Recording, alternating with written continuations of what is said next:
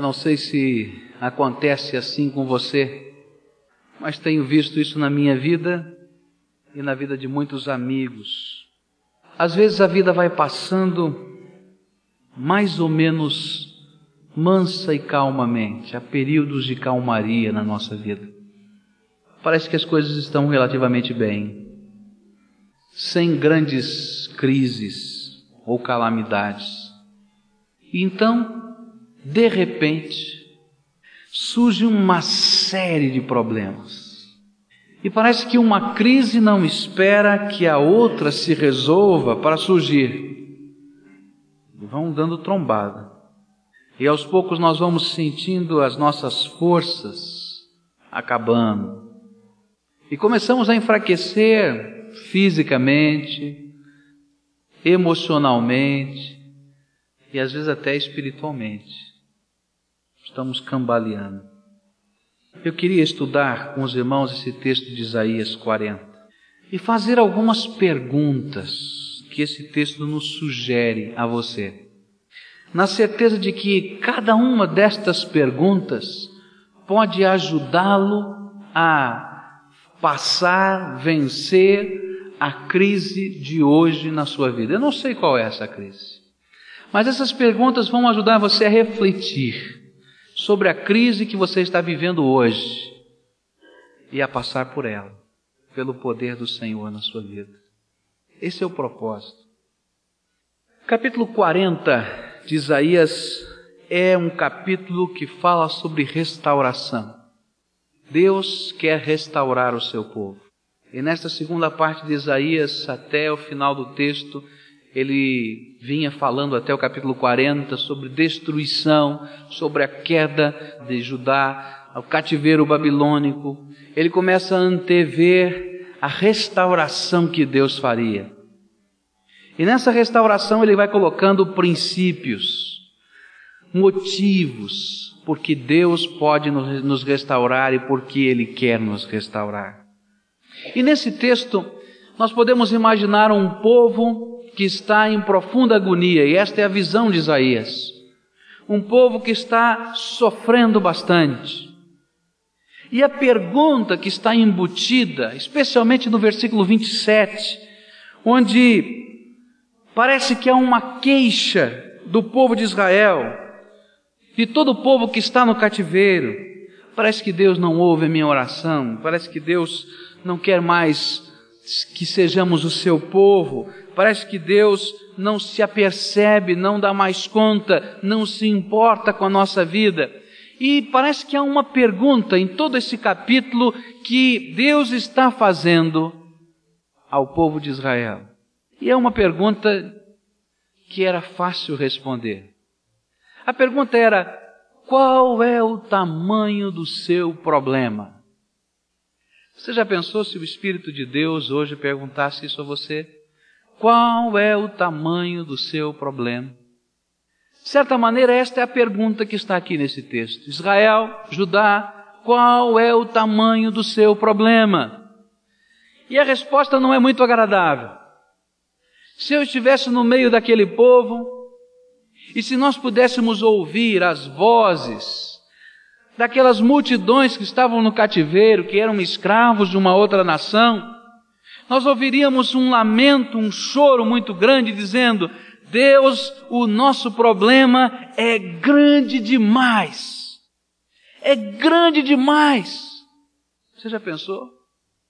Nós somos uma nação desse tamanhinho, perdida lá no Oriente Médio, e de repente vem a maior potência bélica do mundo, a Babilônia naquele tempo, e eles tomam a nossa terra, nos levam presos para a sua terra, nós somos desterrados, a nossa nação ruiu, as nossas cidades estão destruídas, o templo não existe mais, e não há esperança. Que outro exército pode nos salvar? Já se passaram muitos anos, quase 70 anos. Ah, Deus, o nosso problema é grande demais. Nós não conseguimos enxergar solução para ele. O Senhor pergunta qual é o tamanho do meu problema. O meu problema é grande demais. O meu problema, Deus, é triste demais. Não tem mais jeito. Diz a Bíblia no livro de Salmos que o povo se reunia junto aos rios da Babilônia para lembrar da sua terra. E eles levavam as harpas para cantarem as músicas que eles cantavam na sua terra. E de repente eles descobriam que os jovens não sabiam mais falar a língua, haviam esquecido a língua. E de repente eles penduravam as harpas nas árvores, paravam todo o canto e choravam. Ah, como é triste perceber que nós estamos deixando de ser a nação e o povo de Deus. Não há mais esperança. Nosso problema é grande demais, o nosso problema é triste demais e nós só podemos chorar. O nosso problema é insuportável. E esse é o comentário do versículo 27. Parece que Deus não quer fazer nada. Parece que Deus não quer mais ouvir as nossas orações. Parece que não há mais esperança em lugar nenhum. Deus não quer mais ouvir, Deus não quer mais ver, Deus não quer mais agir, Deus se esqueceu de nós, Ele não se importa. E este era o sentimento de todo o povo. Olha, eu queria que você pensasse nesta pergunta voltada para você. Talvez você tenha vindo aqui hoje, nesse tempo, com o coração pesado. E hoje o Espírito Santo faz a mesma pergunta: Qual é o tamanho do seu problema?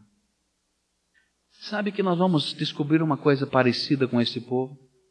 Todas as vezes que nós estamos enfrentando grandes lutas e crises na nossa vida, nós nos sentimos muito parecidos com este povo lá no cativeiro.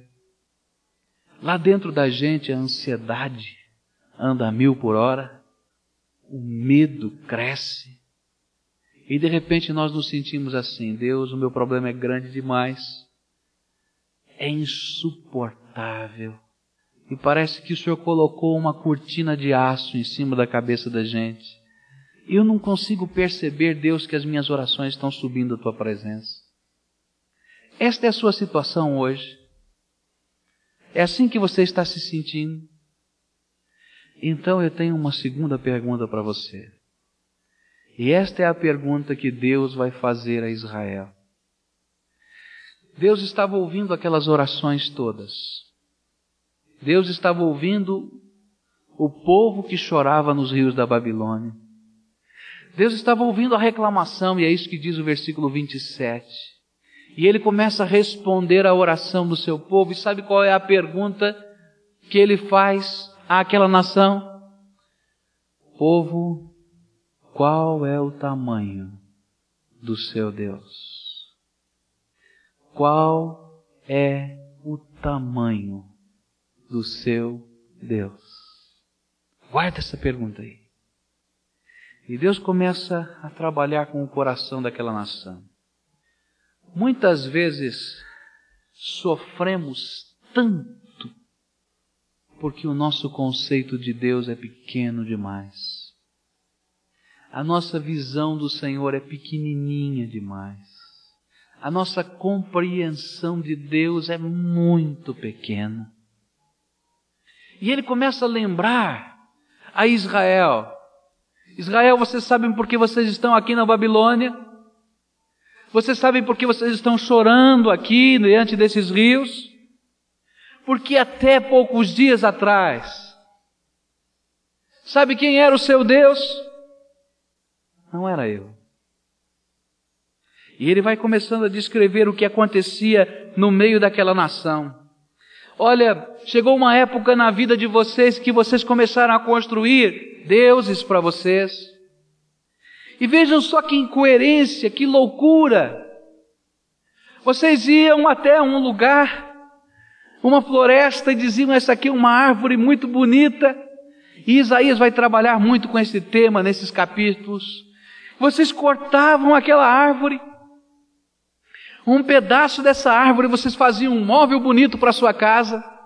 Um outro pedaço dessa árvore vocês queimavam como lenha, e um pedaço, talvez o pedaço mais bonito desta madeira de lei, vocês construíam uma imagem. E vocês colocavam atrás da porta aquela imagem da sua casa e diziam: Olha, esta imagem, este Deus é que está abençoando a minha casa. E quantas vezes vocês saíram em procissão carregando um Deus que não podia falar, um Deus que não podia ouvir, um Deus que não podia se mover nos seus ombros?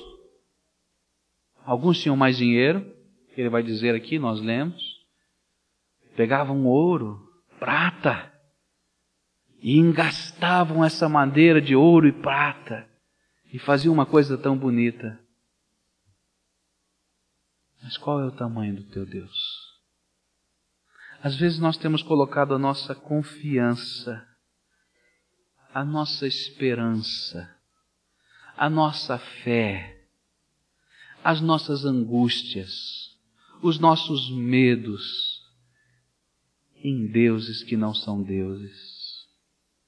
E Isaías está dizendo isso. Qual é o tamanho do seu Deus? A quem vocês estão orando agora? E ele começa a fazer um apelo: olha, mudem a oração, coloquem a sua esperança em mim, e vou dar razões. Fui eu que construí toda a terra. E ele começa a trabalhar isso com o seu povo. Às vezes na nossa vida nós não colocamos a nossa esperança, os nossos sonhos, as nossas aspirações, a nossa fé, quem sabe num pedaço de pau, de madeira ou de gesso. Nem fazemos as nossas orações diante destas coisas. Mas às vezes os nossos valores estão invertidos dentro da nossa vida. Às vezes nós colocamos todos os nossos sonhos e esperanças em cima de pessoas, nós achamos que nós podemos ser bem-sucedidos, que seremos vitoriosos, que alcançaremos o sucesso se nós tivermos um círculo de amizades bem construído. Isso é uma grande ilusão. Qual é o tamanho do teu Deus? E nós achamos às vezes que se nós tivermos uma boa reserva financeira, nós podemos enfrentar qualquer circunstância da vida. E de repente nós vamos enfrentando a vida e vamos descobrindo que não é assim. Que às vezes nós temos dinheiro, mas não temos nada dentro do coração. E os problemas continuam vindo. E há coisas que o dinheiro não tem poder de comprar. Qual é o tamanho do teu Deus? Foi a pergunta que Deus fez ajudar. E às vezes nós vamos colocando nossa esperança na família, Olha, nossa família é unida, nossa família tem bastante amor, nossa família é muito forte, graças a Deus que você tem uma família assim. É uma bênção ter uma família assim, mas nem todas as coisas podem ser respondidas pela família. E o tempo vai passando e nós vamos descobrindo isso. E Deus nos pergunta: qual é o tamanho do seu Deus? não há esperança para a vida toda. Nem nas pessoas, nem nos amigos, nem nos parentes, nem nos filhos, nem na esposa, na esposa. Não que Deus não queira que haja um casamento forte, mas eles não substituem a presença de Deus na nossa vida. Não há esperança no poder de lobby, de grupo social ou político, porque tudo isso passa tão rápido na vida da gente. Tudo isso é pequeno demais. Versículo 30 tenta nos dizer isso numa linguagem figurada. Sabe qual é a força mais bonita da humanidade? É a força da juventude. A gente vê os jovens tão fortes, tão preparados, vemos os atletas correndo, mas mesmo estes jovens, quando correm, quando lutam, quando pulam, se cansam e se fatigam, diz a palavra de Deus. E alguns até no meio da sua corrida, apesar de todo o seu preparo, caem. Alguns anos atrás teve uma cena interessante, não é? Duas cenas muito interessantes. Uma numa Olimpíada, quando uma mulher queria terminar aquela Olimpíada, ela estava quase desfalecendo. Foi correndo, correndo, correndo para terminar aquela corrida e desfaleceu. Uma, alguns anos atrás, numa corrida de Fórmula 1, quando acabou a gasolina do carro, lembram-se? O piloto desceu do carro e ele foi empurrando, estava a poucos metros da linha de chegada e ele queria empurrar o carro para atravessar e ele caiu. Porque até os jovens se cansam e caem. Qual é o tamanho do seu Deus? Às vezes nós queremos ser os nossos deuses. Não, eu tenho saúde. Eu tenho força. Eu tenho inteligência. Eu sou trabalhador. Eu posso qualquer coisa. Qual é o tamanho do seu Deus? E ele começa a dizer: Olha, vocês precisam mudar valores aí dentro do seu coração e da sua vida. O seu problema é grande demais, é insuportável demais para vocês. É grande demais, insuportável demais e não tem solução para o seu Deus. Mas não para mim. Porque eu sou o Senhor do céu e da terra, Criador de todas as coisas que existem no universo. E ele começa então a se descrever: a quem vocês podem me comparar? Não há termo de comparação. Fui eu que estendi este céu que está diante de vocês, eu conheço o nome de cada uma desses bilhões de estrelas, e eu as controlo. O homem não consegue saber quantas estrelas existem no universo. Ele, com todo o seu equipamento, com toda a sua inteligência, ele consegue enxergar uma fatiazinha do universo e diz: Olha que coisa imensa é o universo. Ele, com todo o seu equipamento, ele imagina que existem milhões e milhões de anos-luz de distância entre um lugar e outro. Sabe o que significa isso? Que se alguém inventasse um foguete que andasse à velocidade da luz, e ninguém até hoje descobriu nenhum veículo que ande na velocidade da luz, levaria milhões de anos viajando na velocidade da luz para chegar naquele lugar. Isso significa que o brilho que nós vemos das estrelas hoje brilharam há milhões de anos atrás. Você é capaz de entender isso? Aquele brilho que você vê toda noite não está acontecendo nesse instante, aconteceu há milhões de anos atrás, porque aquela luz lhe viajou milhões de anos para chegar até aqui. E Deus está dizendo: fui eu que criei tudo isso aqui.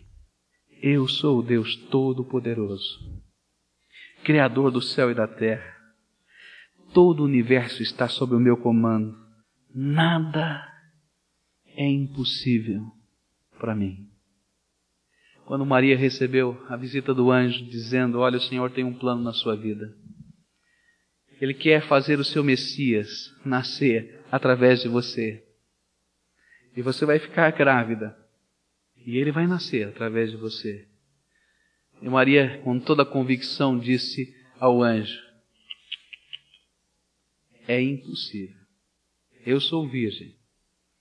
Não conheço homem algum não posso ficar grávida. E o anjo lhe respondeu: Para Deus nada é impossível. É desse Deus que eu estou falando.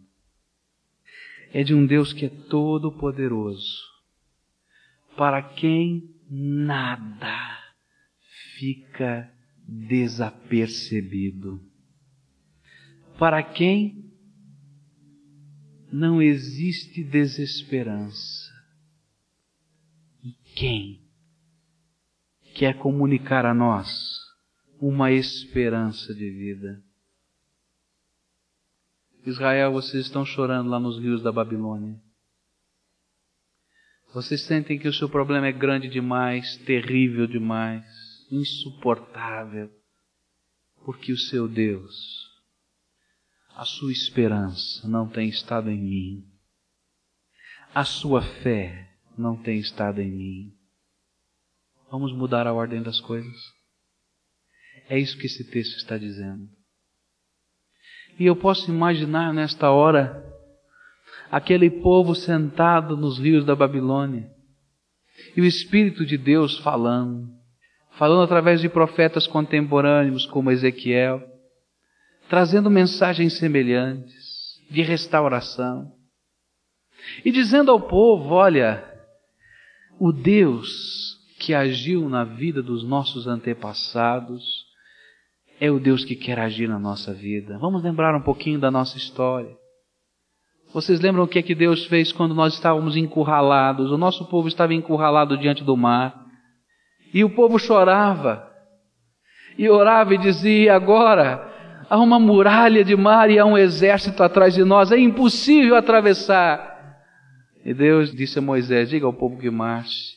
E na medida em que eles estavam caminhando em direção ao mar, o mar se abria e eles pisaram a pé enxuto sobre o solo do mar, porque esse Deus impossível estava agindo. Lembra, povo, lembra. E eu quero dizer a você agora, em nome de Jesus, lembre dos milagres que Jesus fez nesta terra, por onde ele passava, onde ele via os aflitos, onde ele via os angustiados, aquelas multidões que o procuravam e que viam nele a esperança. Alguns com grande medo e temor tocando na orla do seu vestido por trás. Outros com grande ousadia gritando: Jesus, filho de Davi, tenha misericórdia de mim, como cego Batimeu. E tantos outros viram a glória de Deus porque creram no Deus dos impossíveis. Qual é o tamanho do seu Deus? E hoje, povo de Deus, Lembre dos dias de oração, de clamor. E quantas vezes as maravilhas do Senhor já aconteceram no meio do seu povo que está na terra hoje. É o mesmo Deus que está operando. Qual é o tamanho do seu Deus? O tamanho do meu Deus é infinito e não pode ser comparado com nada. E então a terceira pergunta e a última pergunta que Deus vai nos fazer é a seguinte: Qual o tamanho da sua fé? Qual o tamanho da sua fé? Olhem só a resposta final desta profecia, versículo 31. Mas os que esperam no Senhor renovarão as suas forças, subirão com asas como águias, correrão e não se cansarão, andarão e não se fatigarão.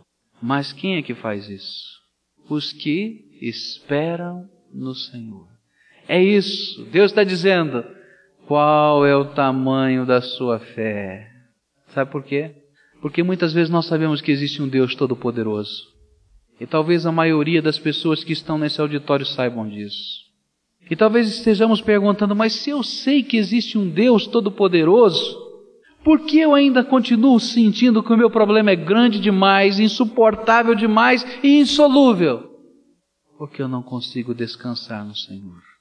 Esse problema que é grande demais. Porque eu não consigo colocar no altar de Jesus isto e dizer: Senhor, não é mais meu, é teu. E daqui para frente eu vou seguir a minha vida sabendo que o Senhor tomou das minhas mãos esse grande peso. Eu não sei o que vai acontecer hoje, amanhã ou depois de amanhã, e também não me importa, porque eu descansei a minha vida na tua graça. Mas enquanto eu fico carregando a minha vida, enquanto eu fico carregando os meus pesos, os meus fardos, os meus medos, ainda que eu saiba que existe um Deus grande demais, o sentimento que eu tenho é de que Ele está longe demais de mim e que eu não posso alcançá-lo. E então o meu problema continua sendo grande demais, insuportável e insolúvel. No texto está: criarão, em hebraico, asas, como águias. É como se de repente a águia, que é uma ave grande, pesada, mas a que consegue fazer o voo mais alto. É como se Deus estivesse dizendo: Olha, como essa ave tão grande que eu criei pode voar lá em cima nas alturas. Você, com todos esses pesos, quando descansa na minha graça, cria asas. Pode viver essa vida e atravessar esta vida, planando no poder do Senhor Jesus, descansando sobre o ar Planar é isso. De repente, através das asas, nós encontramos um ponto de equilíbrio e descansamos sobre as correntes de ar. É assim que o planador trabalha, não é? Ele sai com aquele impulso, é jogado lá em cima nas alturas e ele fica horas e horas sem motor. Ele pega uma corrente de ar para cá, ele pega uma outra corrente de ar para lá e ele plana, ele descansa suas asas sobre o ar. É assim, eu não vejo nada. Você não vai ver raio, você não vai ver trovão, você não vai ver anjos, você não vai ver coisas extraordinárias acontecendo, mas você vai poder sentir a presença poderosa do Senhor Jesus sustentando a sua vida. E você pode descansar no Senhor e pode planar através dele. E aí a gente não se cansa. Você já viu quantas vezes a águia bate a asa? Ela bate muito pouco. Ela aproveita as correntes. Por isso que não se cansa nem se fatiga, anda lá em cima nas alturas, mas vai planando, aproveitando o vento. É isso que Deus quer nos ensinar. Há muitas pessoas que conhecem o Deus eterno, que conhecem Jesus, mas estão cansadas, estão fatigadas, estão angustiadas, estão amedrontadas, estão desesperadas. E a pergunta de Deus a você hoje é: qual é o tamanho da sua fé? A sua fé lhe permite hoje trazer todos esses pesos, colocar no meu altar e dizer: Senhor Jesus, eu quero sair daqui leve, sabendo que o Senhor está tomando todas essas coisas nas tuas mãos. Senhor, eu quero aprender um jeito diferente de viver, um jeito, Senhor, de viver pela fé, de caminhar cada dia, cada passo segundo a tua vontade, de descansar, Senhor, não somente lutas, problemas e aflições, mas descansar, Senhor, a minha vida, sabendo que o Senhor cuida de mim, que o Senhor há de me conduzir, que o Senhor há de me ensinar, descansando as minhas dúvidas, porque há tantas coisas que nós não compreendemos, gente. Olha, tem tantas perguntas que estão latentes dentro dos nossos corações, mas andar pela fé e descansar até as dúvidas no Senhor e dizer: Senhor, está aqui, tudo isso. E eu quero aprender, Senhor, a viver segundo a tua vontade. E a promessa do Senhor vem mas os que esperam no Senhor renovarão as suas forças. Há um ânimo novo que vem do Espírito Santo de Deus, há um poder que vem do Senhor, há uma força que vem do Senhor, há uma graça que vem do Senhor. E qual é o tamanho desse Deus? Ele é o Todo-Poderoso Deus. Então, eu posso descansar nele. Ele não precisa de qualquer auxiliar, porque ele tem poder em si mesmo. Mas hoje o Espírito Santo de Deus está dizendo o seguinte: coloque a sua fé no Deus Todo-Poderoso e confie nele. E caminhe com ele. E levante-se agora pelo poder de Deus. Essa é a expressão. Este é o ensino de Isaías 40. Esse é o ensino que Deus quer colocar sobre você hoje. Agora é hora de responder. Essa é a hora da oração. É hora de nós estarmos clamando juntos, de colocar no altar de Deus todas estas coisas e aprender a caminhar por fé. E dizer: Senhor Jesus está aqui, ó, minha vida, meus medos, meus sonhos, meu futuro, o meu presente porque eu creio que tu és o Deus Todo-Poderoso. E eu quero viver de um modo diferente, quero viver pela fé. Qual é o tamanho do teu problema? Qual o tamanho do teu Deus? Qual o tamanho da tua fé? Há alguém aqui hoje a quem o Espírito Santo está tocando e que quer fazer uma entrega da sua vida a Jesus hoje? Senhor, o meu Deus, os deuses, a minha esperança que tinha eu no meu coração, não era o Senhor. Mas hoje o teu Espírito Santo está me tocando. E eu quero colocá-lo como Rei e Senhor da minha vida hoje. E quero, Senhor, dizer que eu quero aprender a viver por fé no Senhor e só no Senhor. Oh Pai, eu sei que o Teu Espírito fala aos nossos corações. E há pessoas que estão aqui dizendo: Senhor, eu quero colocar o Senhor Jesus como meu único e suficiente Salvador. A minha esperança, a minha fé, o meu futuro não mais me pertencem. Pertencem a Ti, Senhor. Eu me rendo a Ti e quero que Tu sejas o meu Deus, o meu Senhor e o meu Rei. Eu sei, Senhor, que para algumas dessas pessoas isso foi uma luta muito grande dentro do coração. Uma luta que não começou aqui, Senhor, hoje. Uma luta, Senhor, que o teu espírito estava travando com esses corações há muito tempo. Uma luta de amor, onde o Senhor queria restaurar essas vidas, onde o Senhor queria salvar estas vidas. E que eles, Senhor, sejam revestidos da tua graça e que aquilo que a tua palavra nos promete, Senhor, que o Senhor ia nos fazer criar asas. Ó Pai, eles querem planar no teu poder, Senhor. Eles querem sentir que estão sendo sustentados pela tua mão. Ó Pai, eles estão descansando toda a vida, toda a esperança, todo o futuro nas tuas mãos. E eles estão dizendo: Senhor Jesus, tu és, a partir de agora, a minha única esperança. Eu quero, Senhor, aprender a viver pela fé. Mas que a paz do Senhor Jesus guarde esses corações e que a alegria da salvação esteja sobre eles. Ó oh, Pai, eu quero também interceder por aqueles que um dia receberam Jesus como Salvador, mas estão oscilando na fé, Senhor.